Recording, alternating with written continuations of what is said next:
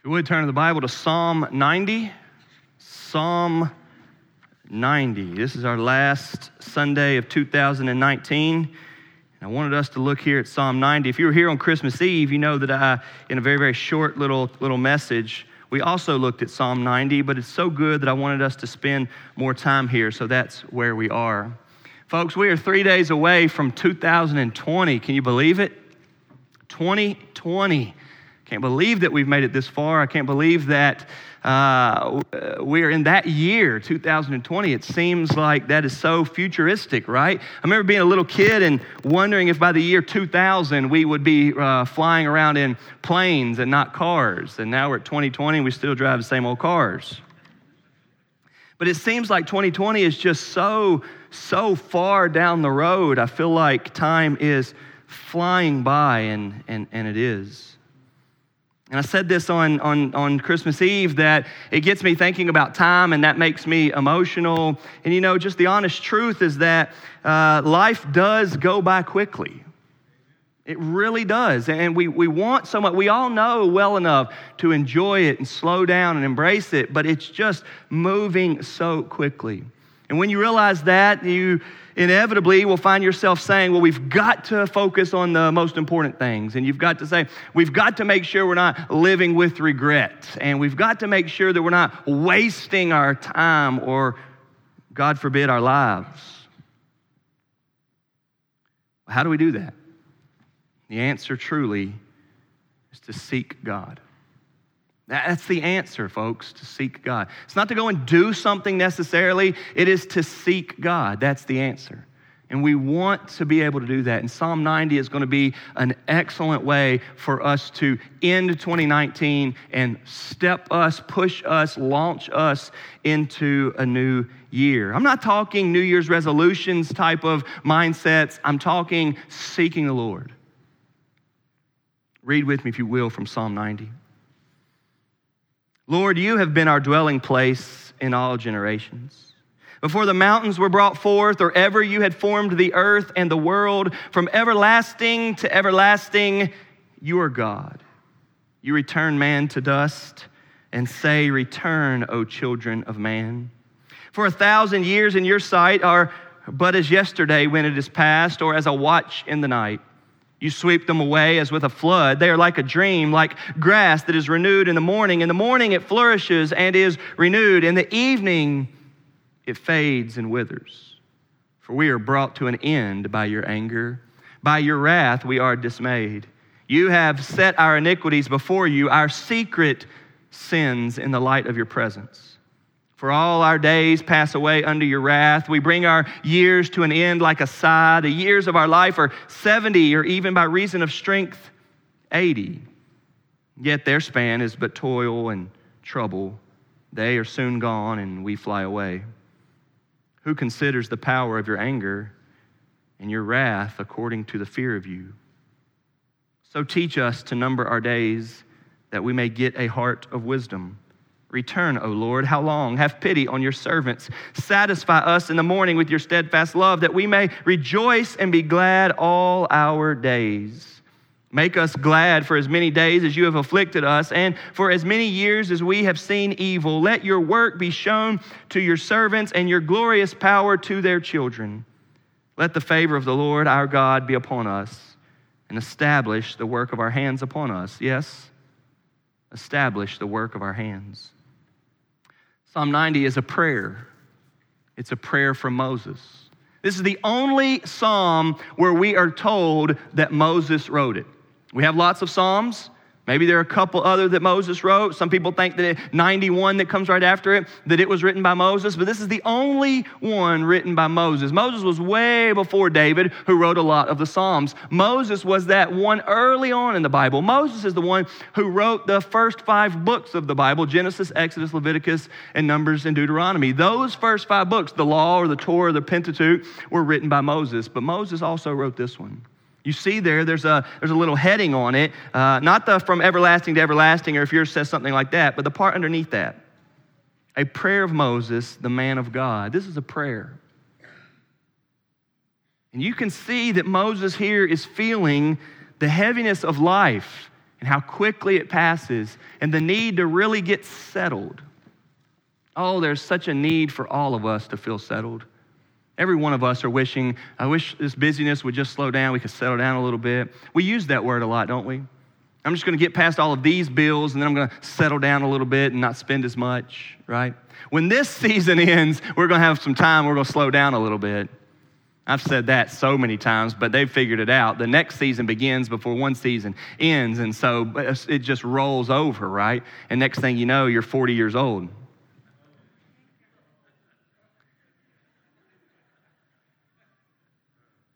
This is the prayer of Moses in Psalm 90. He's feeling all of that, but it's a little bit more heartfelt than what you and I are used to. Remember the story of the people of Israel? Remember the wandering? Remember the stuck in the wilderness? Remember we don't, we, we don't have a home?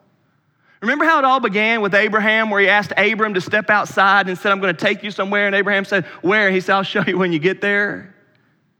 You remember that? That's the story, right? That's the story of the Old Testament that God is leading his people somewhere and eventually they'll get there. And so they truly, in so many ways, never really have a home.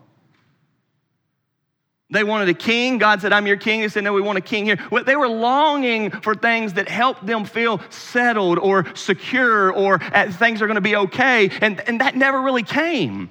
And if you read the Bible, you quickly see God is wanting them to, be, to know and to believe He is that. It's not the right type of house. It's not, let me buy this house that we can stay in forever. It's not the right type of place. It's not the right type of setting. It's not if I can get my kids into this certain place or this certain school. None of that settles you. And some of you all know that. Some of you all are learning the hard way. None of that settles you. God is to be the thing that settles us. Moses is wrestling there and he's praying, God, teach us this.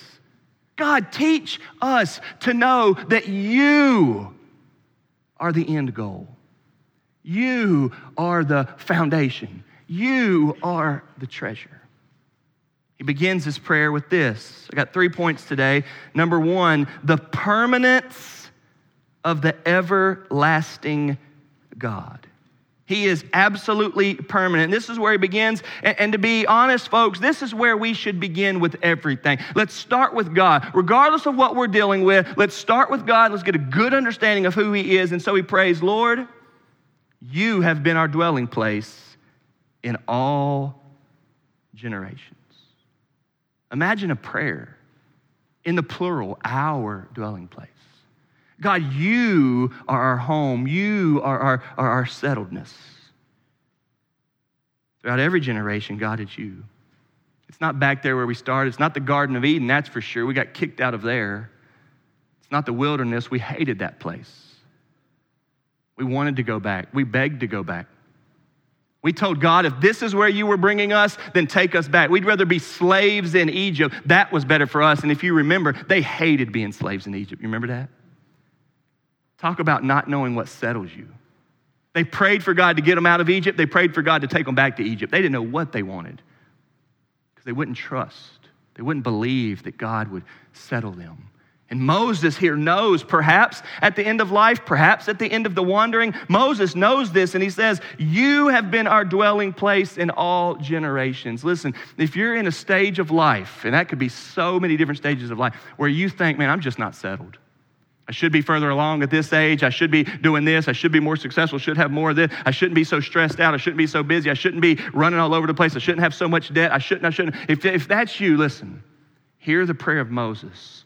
Make Psalm 90, verse 1 your prayer and say, God, you are my dwelling place. You are the thing that settles me down. It's not this job. It's not this bank account. It's not this health. God, those things don't settle me. I've been wanting them to settle me for quite some time, but they're not doing it. I'm still not settled. God, you settle me. Now, here's the thing God's not going to settle you if you don't believe Him. You have to believe, you have to bow your heart to Him. You have to trust, you have to obey, you have to believe.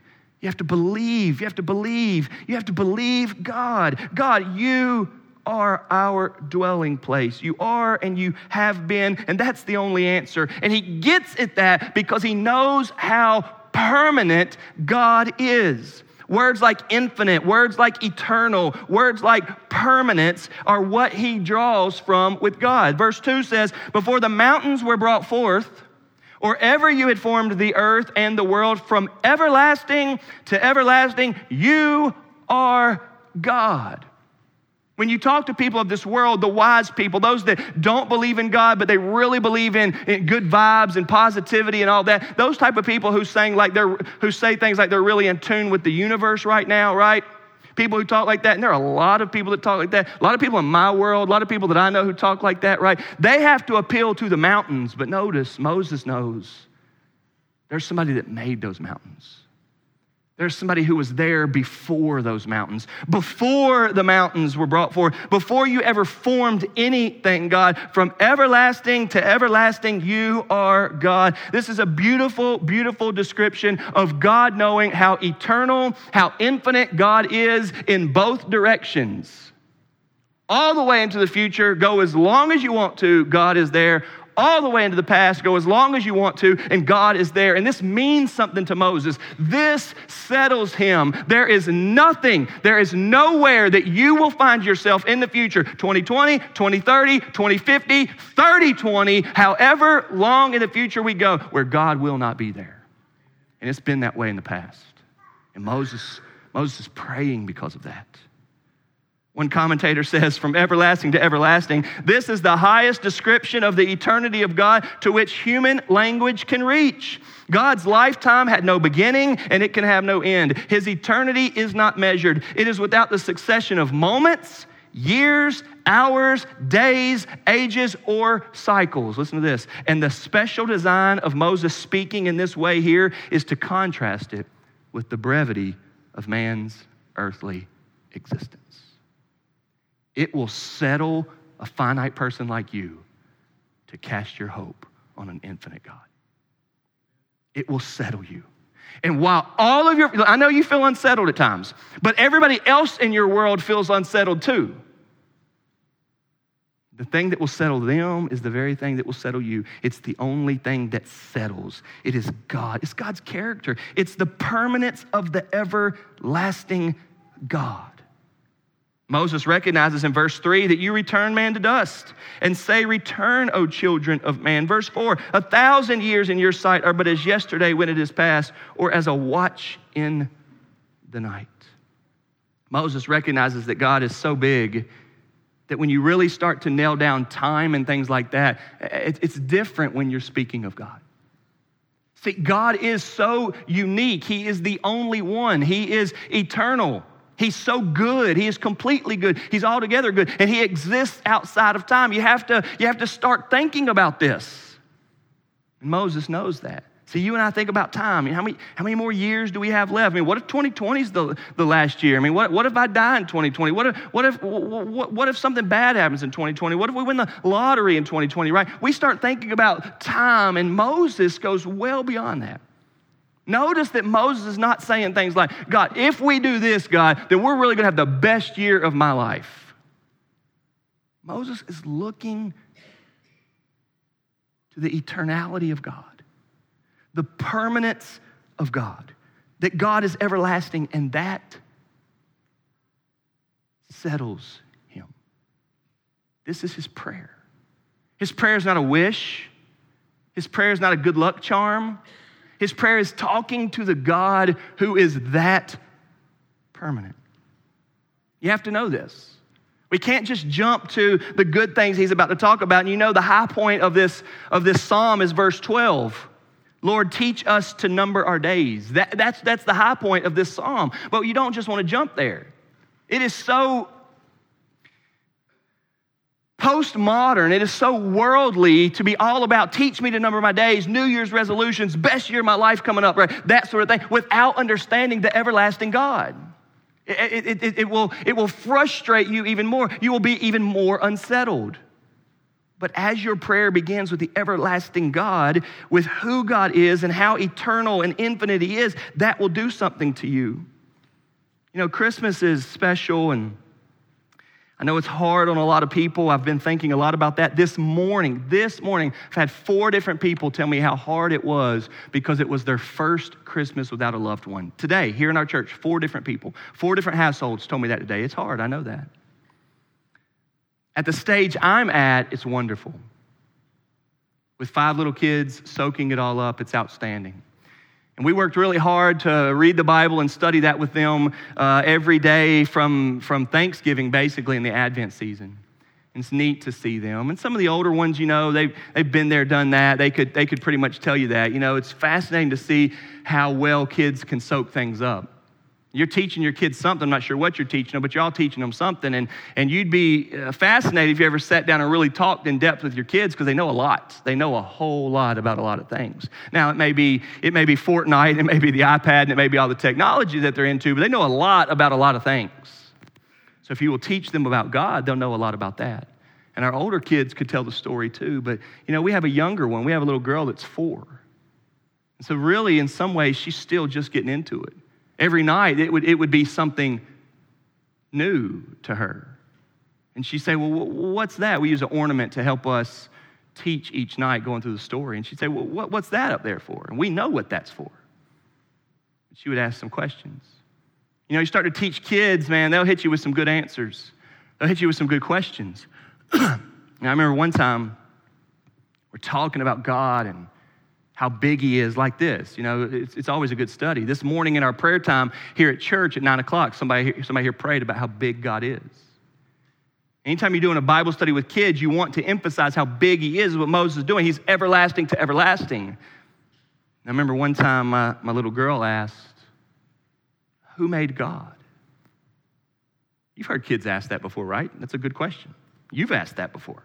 That's a great question. This is what Moses needs us to understand. Y'all, this is what your heart needs to understand. God wasn't made, He doesn't need anything. He is completely self existent. God is God. He is the only God. He is the everlasting God. He is the creator God. And before anything was ever made, God was there in Himself forever. And when you believe this, it will do something to you. It will. It will work inside of you. It will settle your sinful, distracted, depressed heart. It will that your maker knows you, that your maker loves you, that your maker cares, that your maker is there, that he's real. And Moses is now appealing to this. He prays in regards to the permanence of the everlasting God. But he quickly brings that comforting truth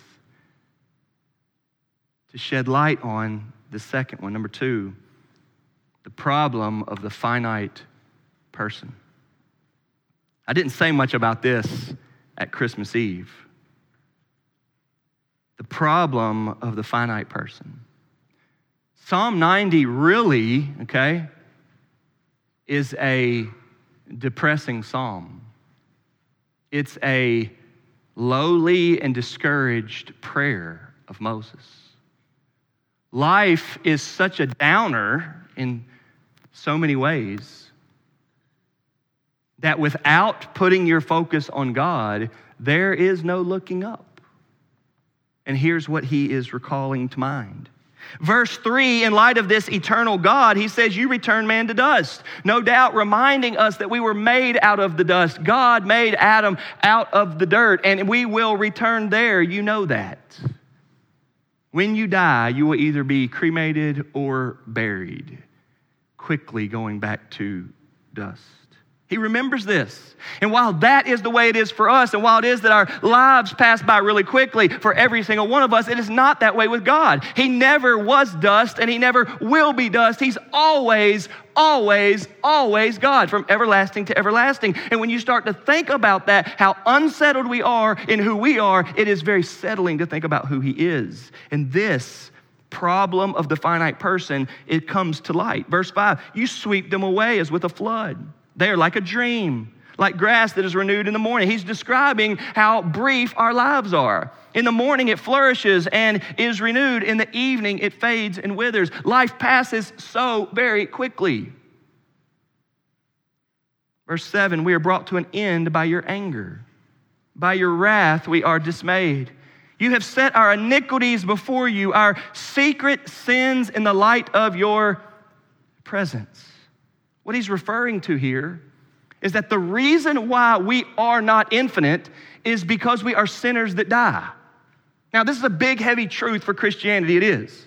But the reason why we die is because we have sinned. I'm not saying you sin and then die as a consequence of that, of that individual specific sin. I'm not saying that, and you know that. You've sinned before and you didn't die. What I am saying is that because we sin, we will die. Romans 6:23 says that the wages of sin is death. When Adam and Eve were in the garden, they were going to live forever, and God told them that they could do whatever they wanted to, just do not eat of that specific tree, for the day they eat of it, they will surely die. They disobeyed they ate of it. And because of that, they are now under a curse. They were under a curse of which they would die. And because of that, now all of humanity, every human being ever, the ones in the videos that we watch, the ones that are in our town, in your family, in your neighborhood, the ones that live in your home, are under the curse of sin and they will die. Every human being will die. This is what the Bible teaches. This is what Moses is referring to.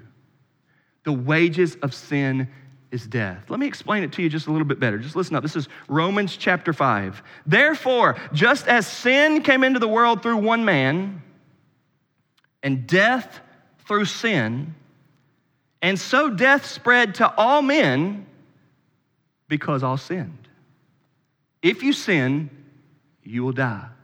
I don't know when you're going to die, but I know you are going to die. And if you don't believe me, then just do a quick look in the mirror. You look different than you used to. I got a haircut just a couple weeks ago, and she had the conversation with me about how much it's receding right here. I said, if it's time to just shave it all off, you let me know. And all that means is I'm not going to have hair forever. And all that means is I'm not going to live forever. I'm going to die and so are you. And this is what Moses is thinking about. And if you think about it too much, listen, if you think about it too much, it will start to bother you, okay?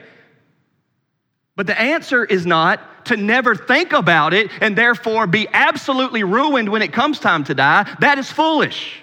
The answer is to take those thoughts to God, the everlasting God, and say, God, help me to understand why my hair is receding. Help me to understand why I'm getting older. Help me to understand why I'm dying. And help me to understand purpose in it. But the obvious truth here, and this is what Moses is dealing with, is that we're going to die.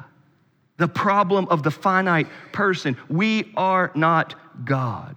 One commentator says this this verse reveals the awful secret, not before announced in this prayer, that death is penal, meaning it is a punishment.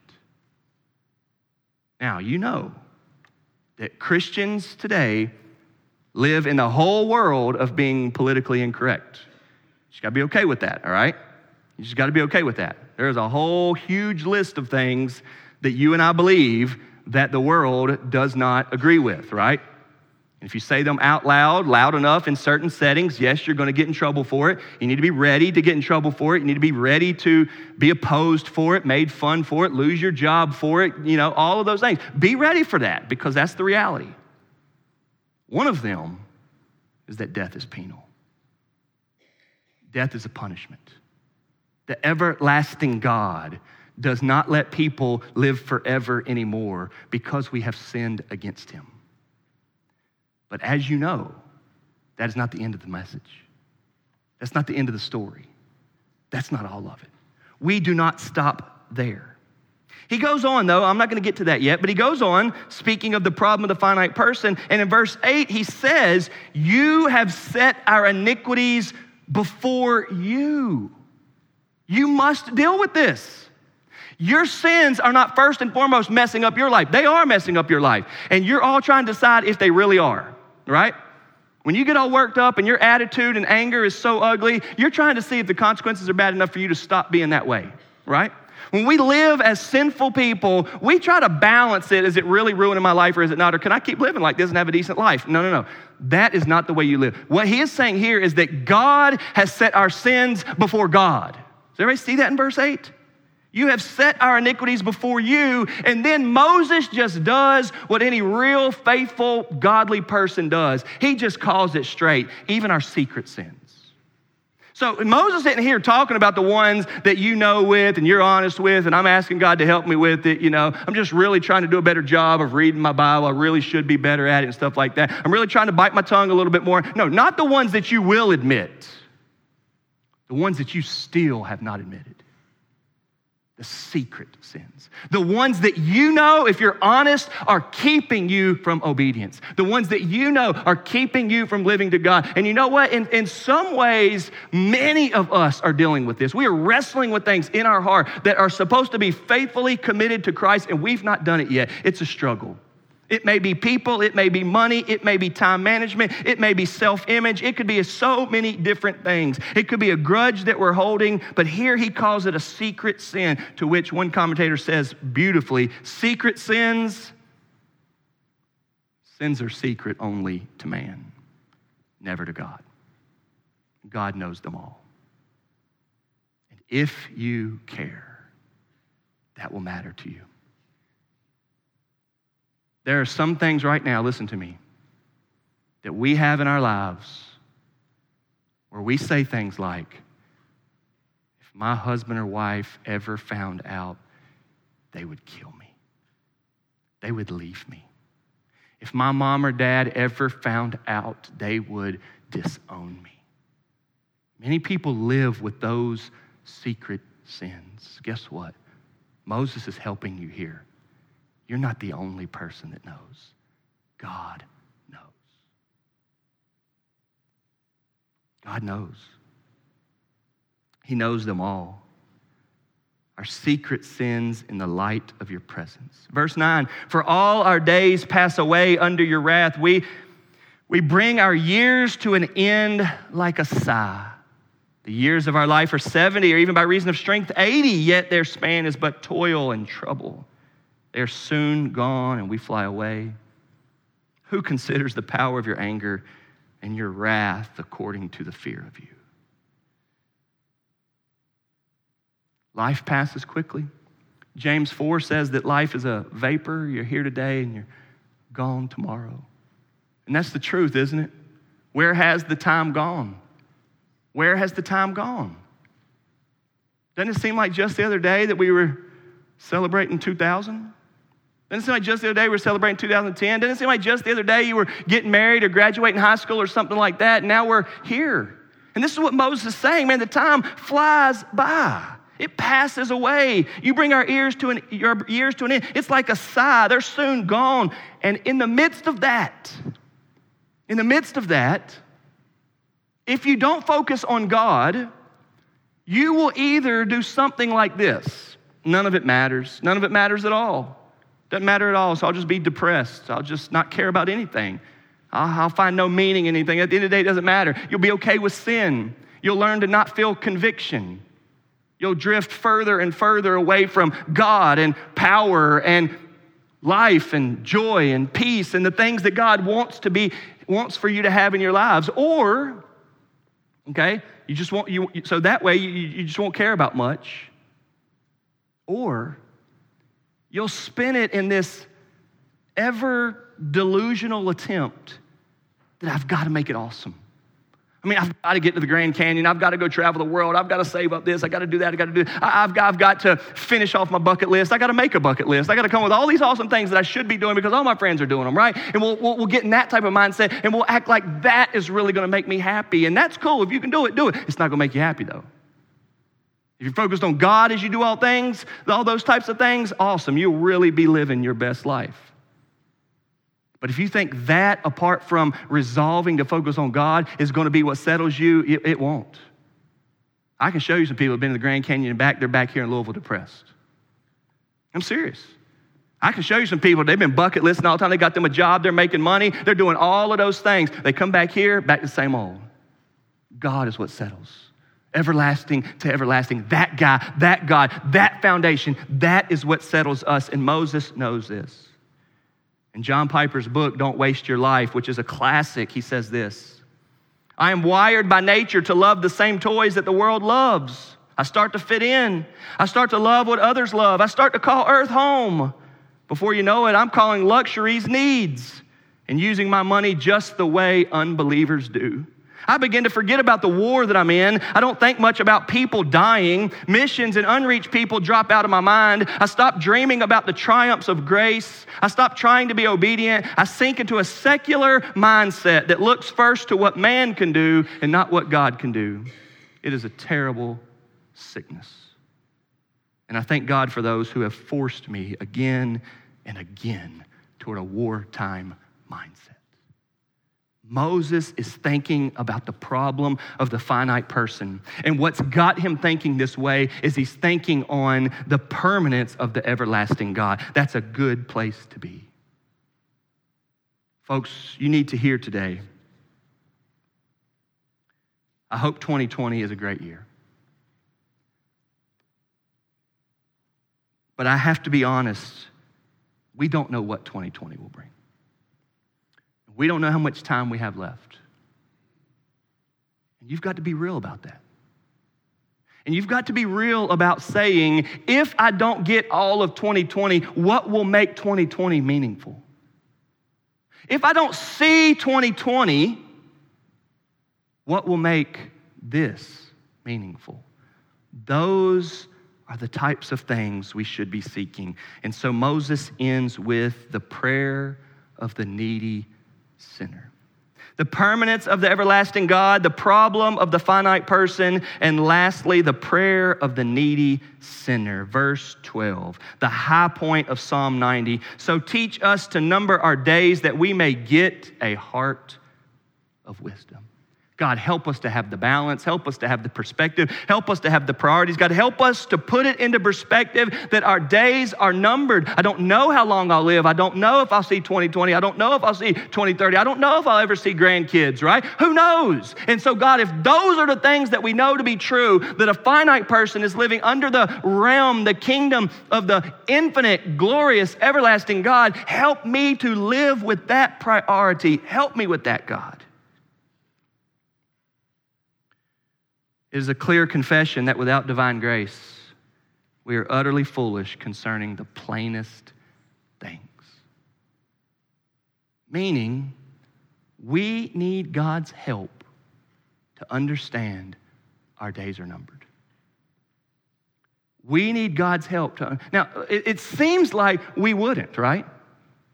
It seems like we would not need God to help us with this, but we do. We struggle so badly with how many days, how many years, how much time we have.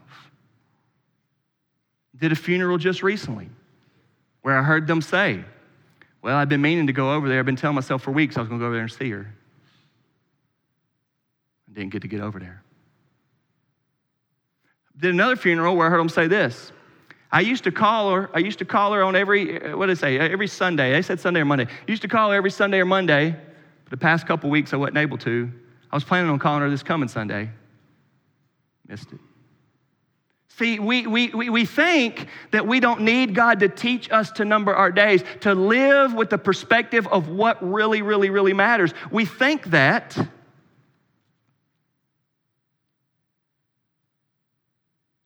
But Moses is teaching us here in Psalm 90 that we do. That we need God's help to live life with what really matters. In Matthew chapter 6, if you can, turn there. This is a Sermon on the Mount.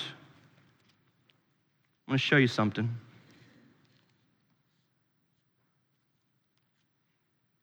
This is the prayer of the needy sinner of Moses in Psalm 90. In Matthew chapter 6, Sermon on the Mount is Matthew 5, 6, and 7 best and longest sermon that Jesus ever preached that's recorded. Matthew chapter 6 begins with Jesus talking about giving to the poor. And the end of verse 4 says, And your Father who sees in secret will reward you.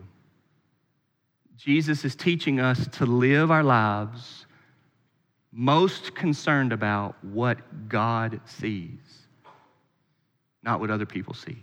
Now, there are elements to living in ways that we are aware that other people are seeing.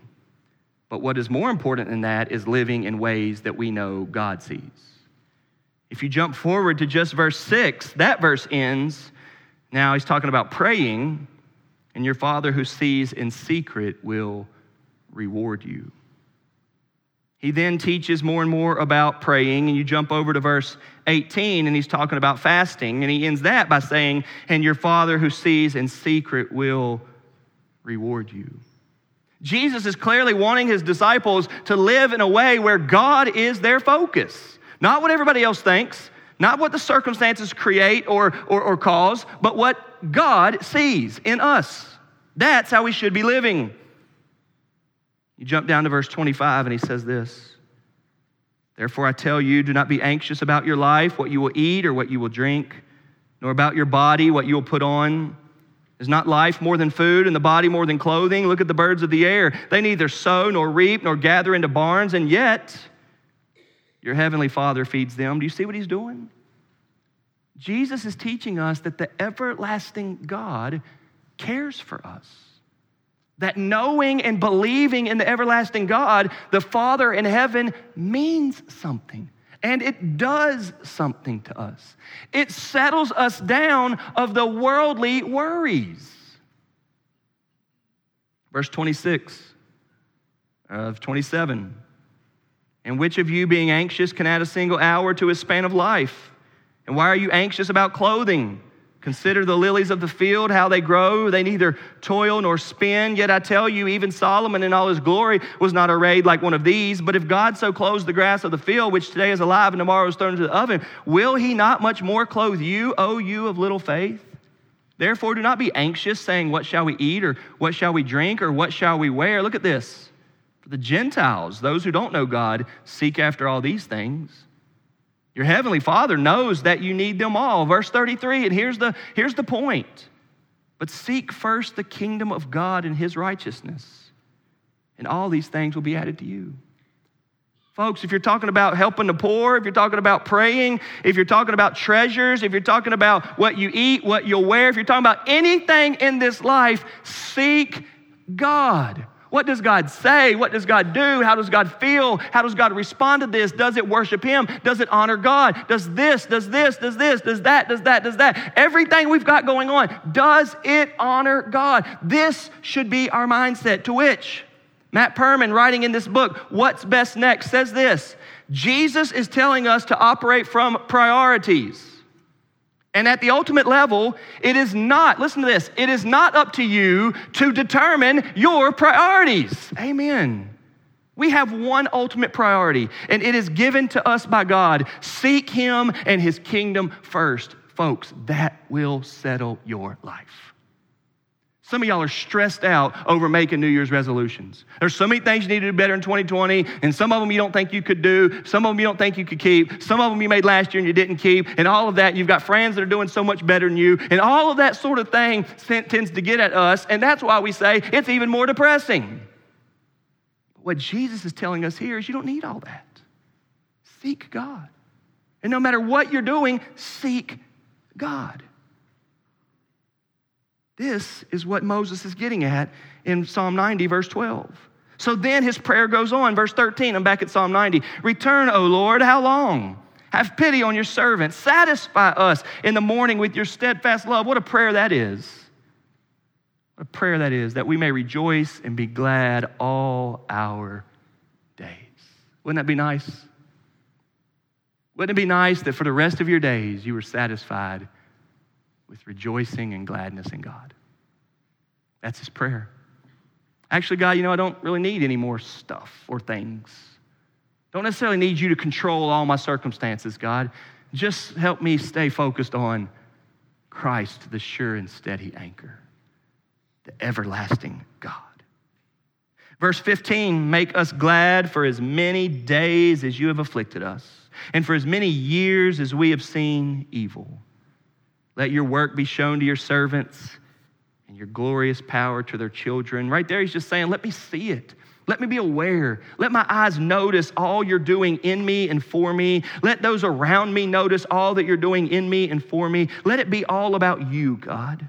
Let my life be about you. Verse 17, let the favor of the Lord our God be upon us and establish the work of our hands upon us. Yes, establish the work of our hands. God, let you be in me. Let my life be all about you. Here's his prayer. And he has that prayer in light of the permanence of the everlasting God. Now, here's the truth you cannot just get this focus, foundation, settling on the everlasting God by trying. That would be no different than trying anything. You must trust in Christ that your sins would be forgiven. And through looking to Jesus, God brings you into a relationship with God. You have to believe that God sent Jesus to die for you so that your sins could be forgiven. And in Jesus dying in our place and us believing that, God forgives us of our sins and brings us into his family. And as all of that is going on, us believing, us repenting, us asking for forgiveness, as all of that is going on, God then brings us into a relationship with God where we believe him. God causes our hearts to believe him. God causes us to trust him. God causes us to settle down because we have believed that Christ died for us, that our sins are forgiven, and now God is our Father. Do not leave out of here thinking, well, I'm just going to keep trying to make God the main thing. No. Turn to Christ. Ask God for forgiveness. Say, God, help me with stop sinning. God, help my life to be about you through Jesus. That's how it's done. You get to that when you recognize that God is an everlasting God and that we are sinners that die. The answer to that is Jesus. God loves us. Remember when I said earlier that if all you know is that death is penal, that's pretty discouraging? That's why the commentator called it an awful secret, not mentioned yet in Psalm 90. Because if you stop there, it is pretty depressing. But God, in His great love, has told us that He doesn't want us to die for our sins. He sent Jesus to die for our sins. Nobody should be dying the punishment death because Christ already died the punishment death. We believe in what we call, in a big word, the penal substitutionary death of Christ. Christ died in our place for our punishment. We believe that. He died punished by God for our sins. And if you'll believe it, you escape the judgment you escape the punishment. You get the everlasting God. Moses is praying for God to help him keep remembering that. When you turn 40, you get real emotional, as I've said. And I've been thinking a lot about all the people in my life that have helped me get to where I am. I'm so indebted and honestly grateful for so many people who have loved me and helped me and pushed me and been hard on me and, and done all that. One was a man by Mr. David Rogers. Lived in Greenville, South Carolina. I'm not really sure how I met him. I only was with him for like one year. Only one year of my life was he in my life, but he was awesome. He was in his mid 50s when I met him, and I was in my 20s. And he was an attorney. He was doing really, really well. True story here. He was an attorney and was doing really, really well, drove this sweet BMW, had it all going on. He was a Christian. And he kept finding himself itching more and more and more to make a difference. But he said more and more he realized that I just don't have time to do all the things I want to be able to do for God. Have you ever said that before? I don't have the time to do all the things I want to do for God. So Mr. David Rogers in his 50s made some huge changes. He went to practicing law one day a week. It was enough money to live a humble middle class income. Traded in his BMW and drove a Ford Taurus the whole time I knew him. But you know what he did? He spent time on a college campus I met him. He bought me my first ever systematic theology. He would meet with me and teach me how to read it, spent time with me, bought me lunch, helped me grow like crazy. Last week, my good friend Woody, who's a missionary with the IMB in France, who was also impacted by David Rogers, my friend Woody called me. He's here on sabbatical, or not sabbatical, on a furlough for a year. They're traveling around talking to churches. He said, Man, you know, I was thinking the other day about David Rogers. You remember him? I said, Man, where, where would we be without David Rogers? He said, Well, I stopped by the restaurant that we worked at in college, and they told me that David passed away. Me and Woody said, Man, what if he was still practicing law? What if he was still just living for Jesus, but not trying to have an impact? Now, you might make it to heaven. But what about all the things that God can do through us? What if we say, God, I don't know how many days I have left? What if you pray, Lord, teach me to number my days and give me a heart of wisdom so that I can live for you? The answer would be different for all of us, but that's what God wants. God wants us to say, God, I want my life to count for you. That happens as we seek Him. That happens as we realize it's all about Him. That happens as we start right away repenting, asking for forgiveness, and putting steps of action toward that. God, help us to seek you with everything. Let's pray. Father in heaven, we thank you for Moses' prayer in Psalm 90.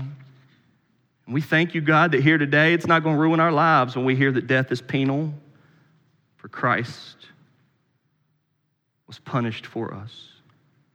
God, I thank you for men like David Rogers who impacted my life for just one year and who passed away, and that he adjusted his life so that he could do that. Father, I pray that we would ask you to help us have wisdom to put our days in perspective. God, we want our lives to count. We want individuals to be impacted. We want relationships to be strengthened. We want to help people get in your word, help people look to Christ, help people walk in obedience. We want to help people to stop being lazy and stop being disobedient, God. We want to help people to feel settled on the everlasting God. In Christ's name we pray. Amen. Folks, it's the, it's, the, it's the end of the year. It's raining. You're not doing much today. Let's end the year seeking the Lord. Before we even sing right now, I want to ask every single one of you, if you would, to bow your head. And I want to take it a step further. If you're able, and if you're not able, understand. If you're able, I want to ask you to get on your knees and turn around. You can turn around like this and lean, lean up against your pew. If you're able to do that, I want you to get on your knees. If you're not, you can sit, keep sitting there and bow your head. But if you're able to get down on your knees, get down on your knees. We're going to end 2019 seeking the Lord. We don't do this a lot, but I know some of you all have never been on your knees before.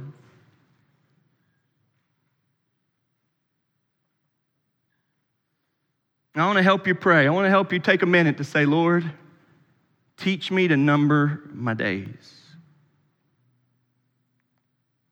I want you to pray, God, give me a heart of wisdom. God, satisfy me with your love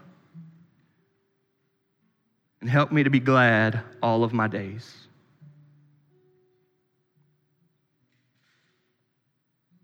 God, settle my heart with you. God, teach me that other things won't settle my heart.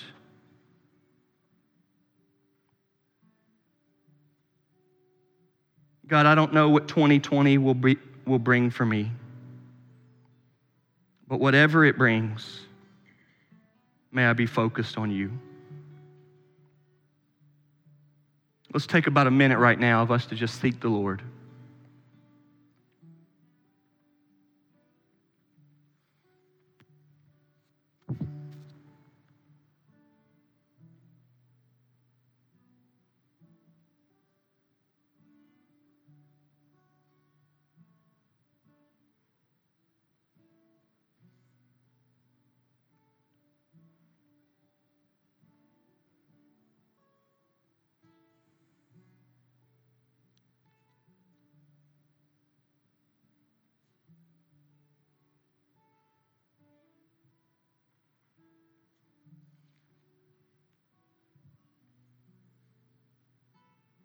All right, you can all turn around and stand up as we get ready to sing.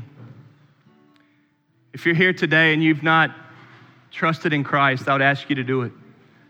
Now's as good a time as ever for you to believe on Jesus, for you to seek Him for the forgiveness of sins. What an awesome way to begin 2020 by ending 2019 saying, Christ, I believe in you. Forgive me of my sins. If you're here today and you've never been baptized and you need to be baptized because you want to identify as a follower of Christ, let us know. We want to help you get baptized. We'll baptize you soon. And if you're looking for a church home, you want to be a part of our church, we want us to love you and you want to love us and you want to be a part of a church that's committed to the word and wants to honor him, then you can do that now. As we sing this final song, let's seek the Lord. Let's say, God, you settle us in our hearts. Let's sing.